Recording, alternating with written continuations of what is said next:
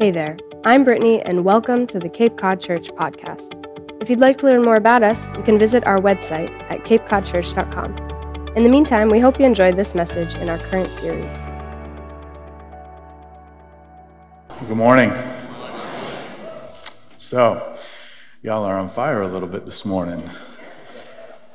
We have been a month uh, talking about family and uh, marriage and relationships, and we've hit some heavy stuff. Uh, we started off heavy, and we've been poking at things along the way. And uh, today, I want to wrap all of that together uh, in a, a message that we've titled, if you've looked at your notes, Reverse the Curse. I didn't come up with that. Uh, Britt did actually. And it occurred to me that if you're from New England and you're a sports fan, the term reverse the curse is sort of famous. Like, we remember that, right? Uh, the origins of the actual term come from a, a book called The Curse of the Bambino, written in 1990 by Boston sports writer, much loved, much hated, depend on who you're talking to, Dan Shaughnessy, right? He wrote this book and he was writing about the curse of the Bambino, the 1920, the Red Sox traded Babe Ruth, man, traded him to the New York Yankees, who back then were not the Yankees. They were the Yankees, but they were horrible. But the Red Sox had won five World Series in the last 15 years, including in, 2000, uh, in 1918, if I'm getting my dates right. And then we traded them. And then we stopped winning for a long, long, long time. In fact, we decided it was forever. We've never won a World Series. Well, actually, we won five, but it was 100 years ago, give or take, but whatever. I remember being a freshman in college, Bible college. No TVs allowed. Those were the old days, folks. And the Red Sox, it's 1986, and we're in the World Series. Remember this?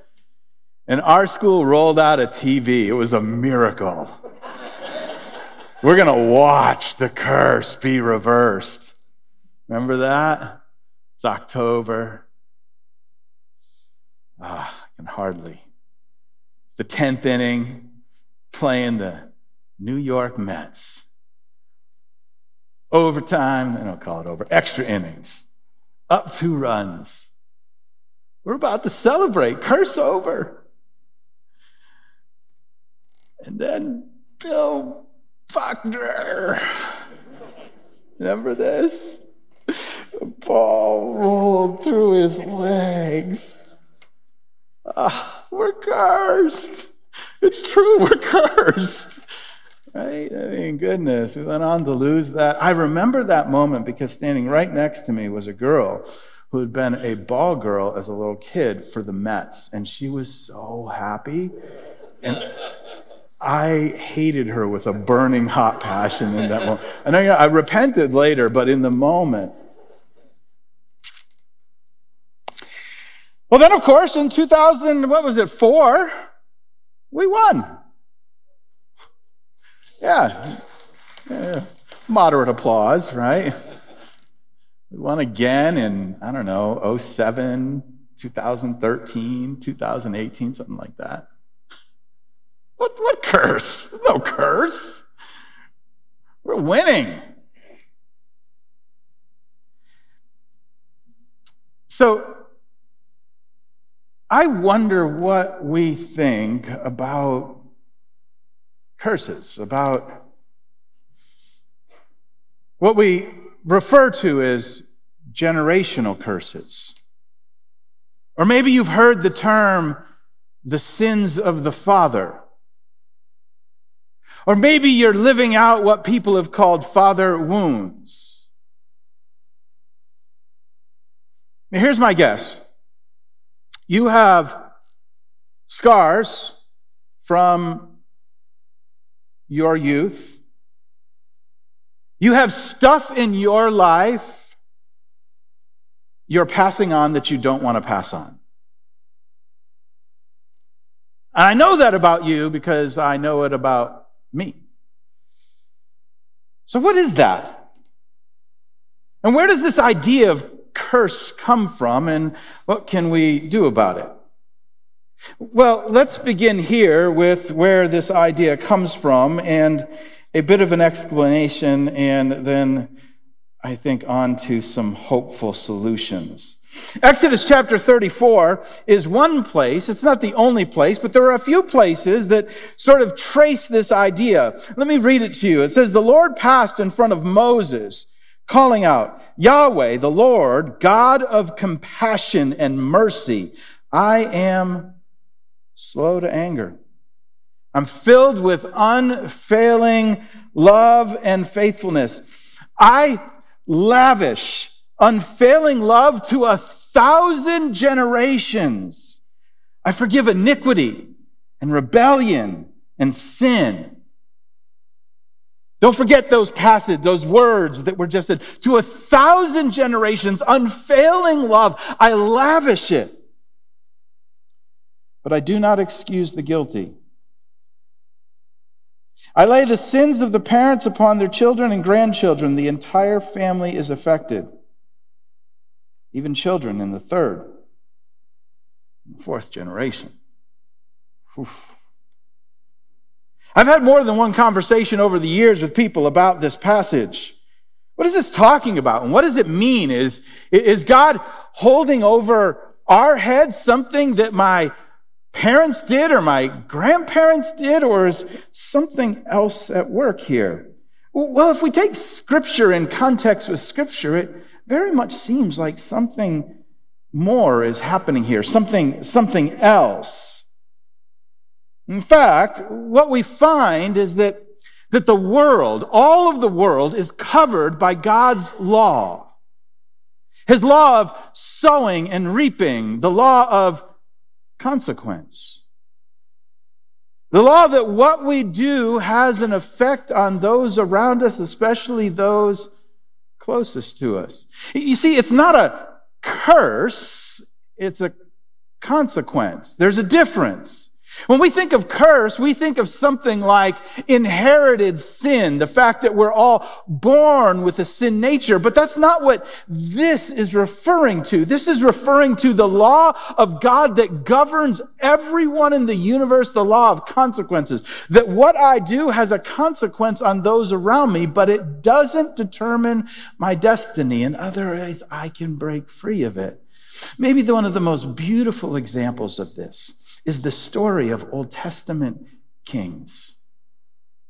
When they would record, especially if you're reading through, uh, for instance, in this passage, turn over to Second Chronicles. If you're reading through uh, Chronicles and you, you're, you're reading the history of the kings, they'll, they'll come to a king and they'll introduce him with a summary of his life. And the summary of his life almost always looks the same. It simply starts off, he did what was not pleasing in the eyes of God, or he did what was pleasing in the eyes of God.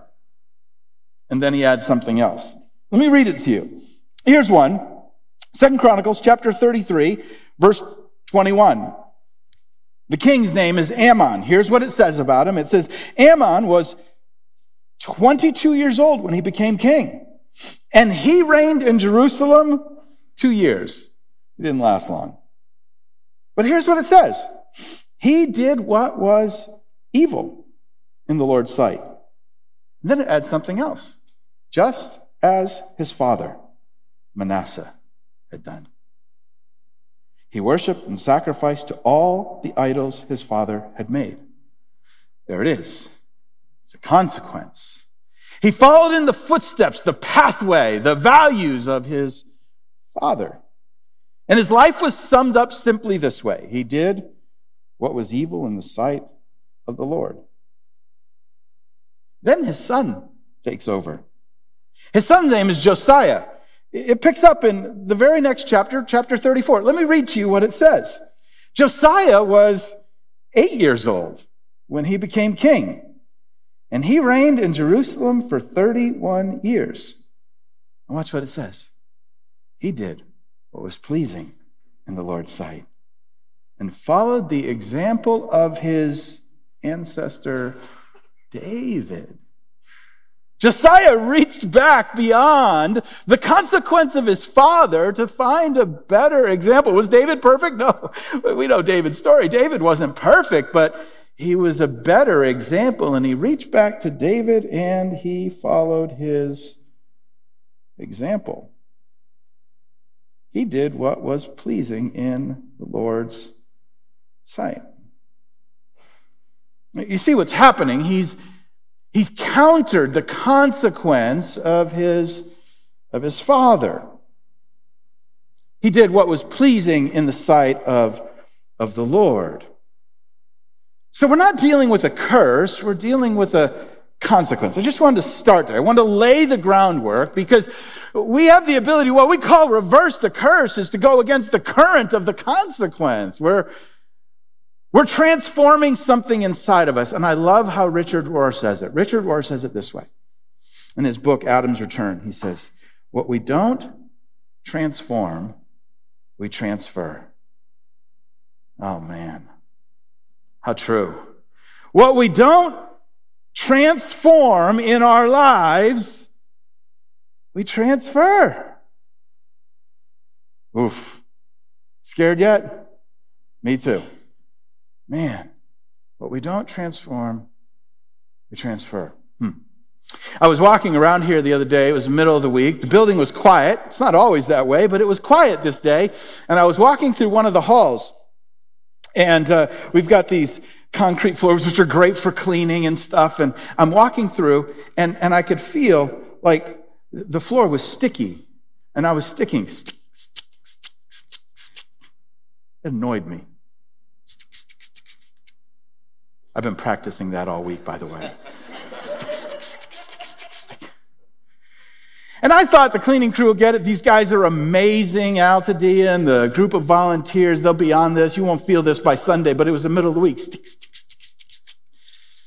It annoyed me. I'm not going to lie. I could feel it just enough that when my foot lifted off, I could feel it just a little bit. And I could hear it because it was quiet and it was echoing. Stick, stick, stick, stick, stick.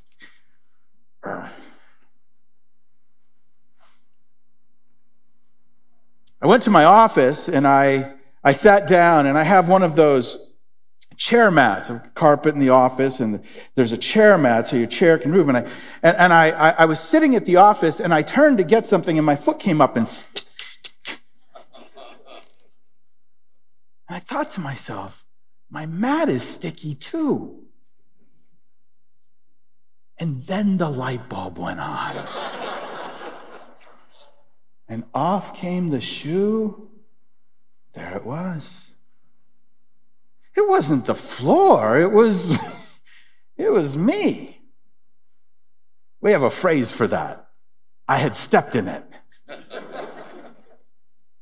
stick, stick, stick, stick. I'm describing our life, right? Stick, stick, stick, stick. What we don't transform, we transfer. And it's not uncommon to think that the problem is everywhere else. Hmm. You know how we usually transfer it? It looks like two things we resent it or we repeat it. Huh.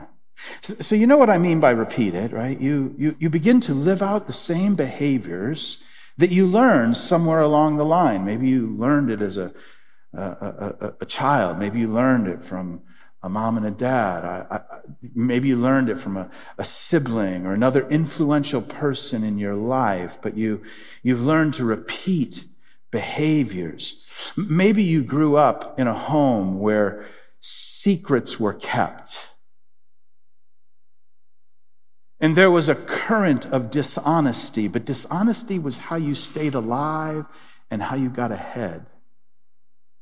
And because of that, there's always been a vein of dishonesty as a mode of survival running through your life. Maybe you grew up in a home where shame was the tool to bring us in line. And you don't know any other way. Shame feels like it's a vehicle towards goodness and righteousness, but something about it feels ugly and wrong. Maybe in your home, anger was the tool. And because of it, you learned how to use anger. You wield it like a two edged sword. We repeat it. But you know what's more common? We resent it. You see, both are ways that we transfer what's from the past to what's next. Both are stick, stick, stick, stick, stick.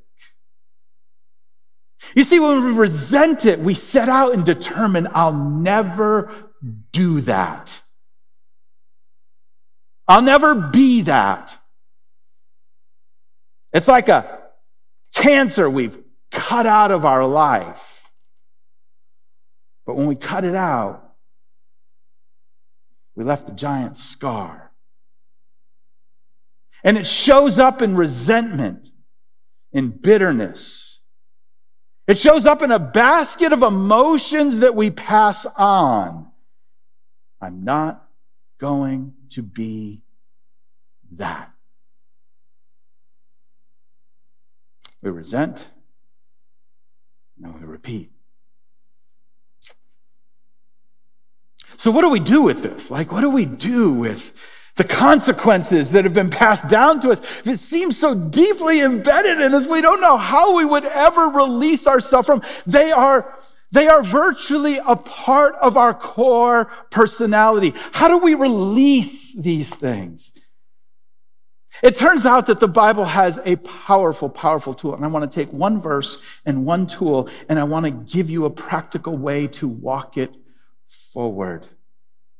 I sat this past week with uh, my friend Dr. Dr. Jim Manganello, who is a Christian counselor, has been doing this for uh, over 40 years. He might correct me and say over 50, I'm not sure. But we sat and we just kind of talked over breakfast through these themes and what he's seen over the generations and this process of what happens in this verse. Let me read you the verse. It's in Colossians chapter 3, a passage we just read through but it's a verse worth resting on.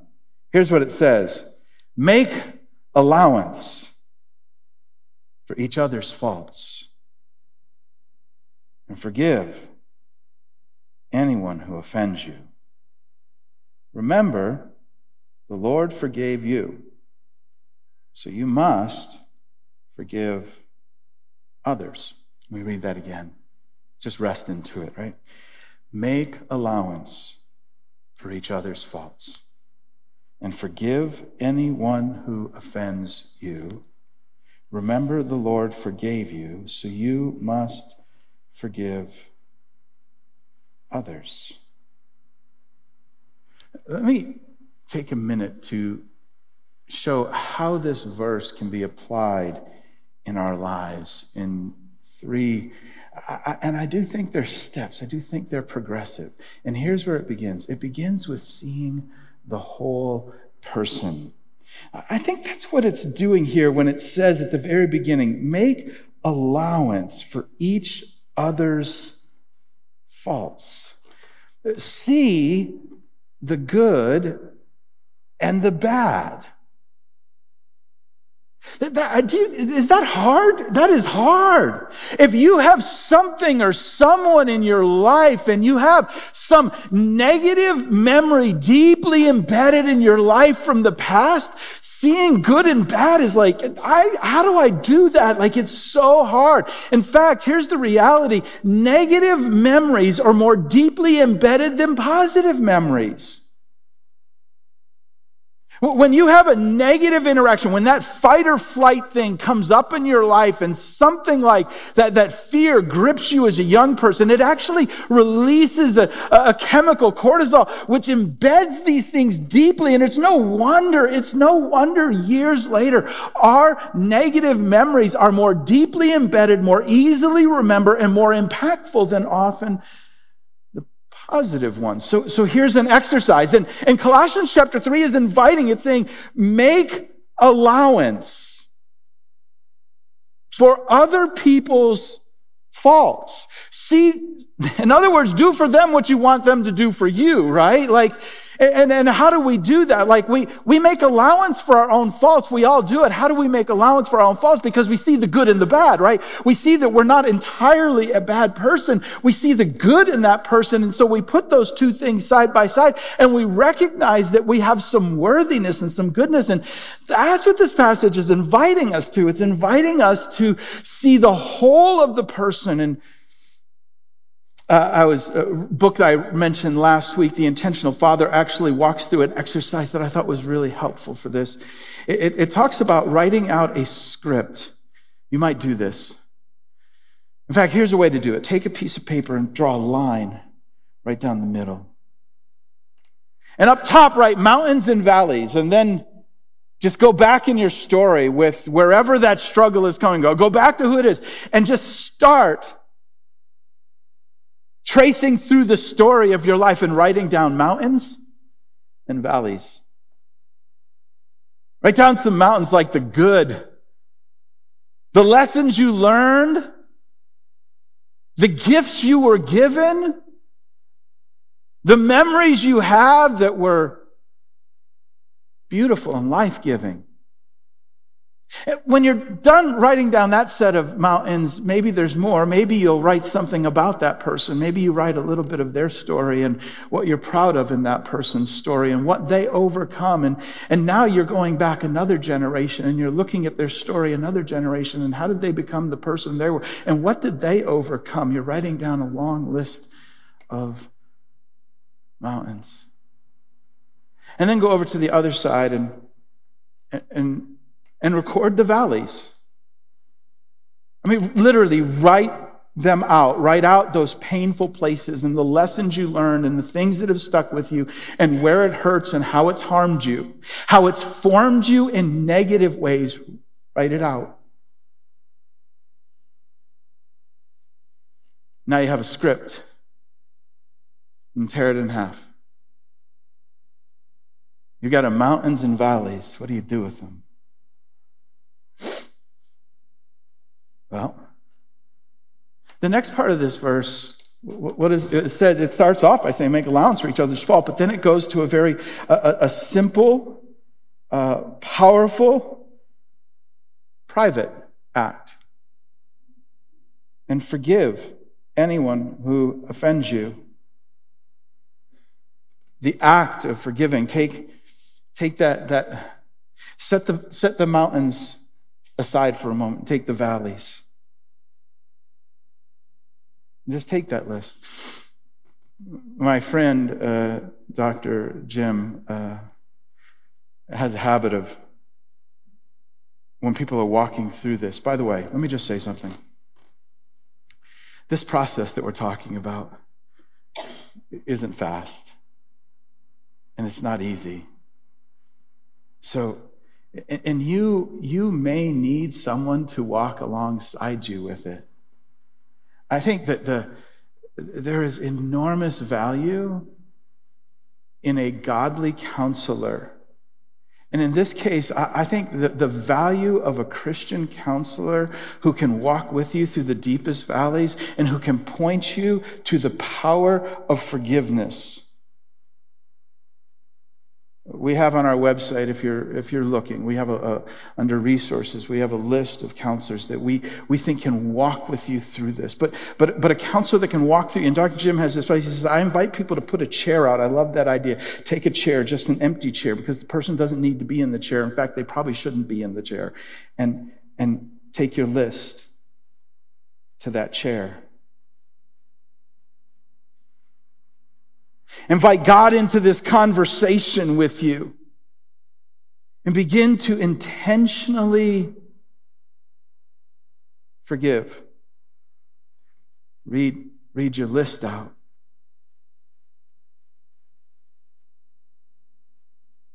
And begin one by one through your list. The act of forgiving. You say, when do I go to the person? Here's the biblical principle about going to a person. We are always invited to resolve a conflict at the most private level possible. Here's what that means. Proverbs 19:11 says, "It is a man's glory to overlook an offense." The most powerful thing is to be able to take that and to set it there and to privately release a person. The person doesn't have to be with you. They don't have to agree with you. They don't even have to be alive. And we're going through this powerful act of forgiving, of releasing them. And as we do, those things begin to lose their grip on us slowly but surely. What do you do with the mountains? I have one last thought, and we'll wrap up with this. I called it in our notes a, a, a healing letter. Dennis Rainey uh, uh from Family Life created this idea, and I've always thought it was helpful. It's called a tribute letter. You know, you may want to take that other side of paper, the mountains, and write a letter to someone from your past. They don't even have to be alive, folks. All the more beautiful if they are, and they can receive it. It's a letter of tribute, just a tribute of what I've noticed in you, the gifts that you gave me. I want to acknowledge and recognize what you came over to become the person you were. I want to acknowledge the good that I saw and celebrate it in you. What about forgiveness? Ben, what about forgiveness? Here's what I would say about that. If that person has sought forgiveness from you, offer it. Just as simply as that. If they've never sought it, if they don't think that they're even in any wrong, your private forgiveness is powerful enough to set you free. And then give it to them. Because here's how it finishes Remember, the Lord forgave you. So you must forgive others. In other words, remember the grace that you were given. And then give it to someone else. Remember the, the generosity, the patience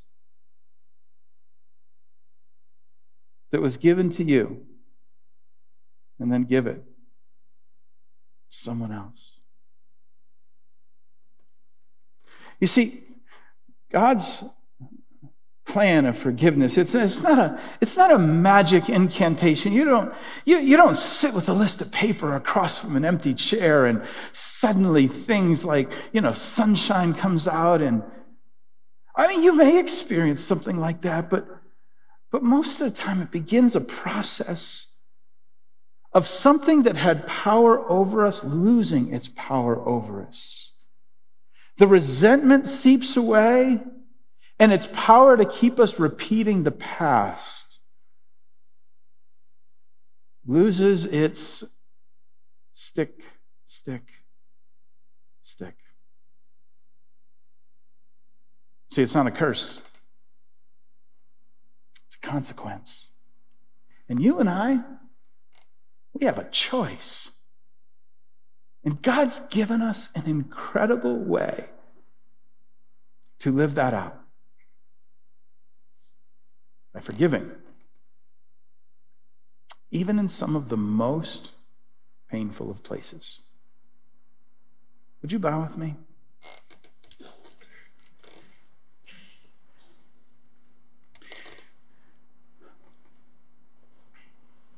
Our heads are bowed and our eyes are closed. I, want to I want to pray in a moment for some specifically in our room because I, I know that there are some stories in this room that are so so dark and so so painful it can seem almost impossible to face I know it's possible that you've been through a thousand efforts to be set free.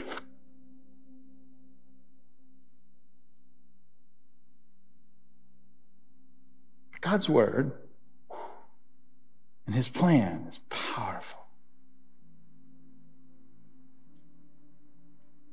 And Father, I pray for the man or the woman who's here today and sees something in their life they don't want to pass on. Something in their life that's had a stickiness to it that's just been transferring itself to everyone around us.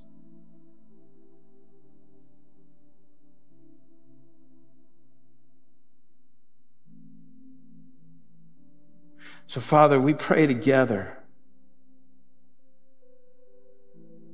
that your spirit, your presence, Christ, in us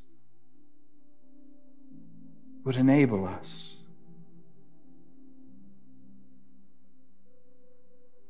And Father, we would be able to walk through this pattern of forgiveness, of release and letting go, of healing and new beginning. Father, we don't want to pass these things on and we don't want to live with the scar of resentment.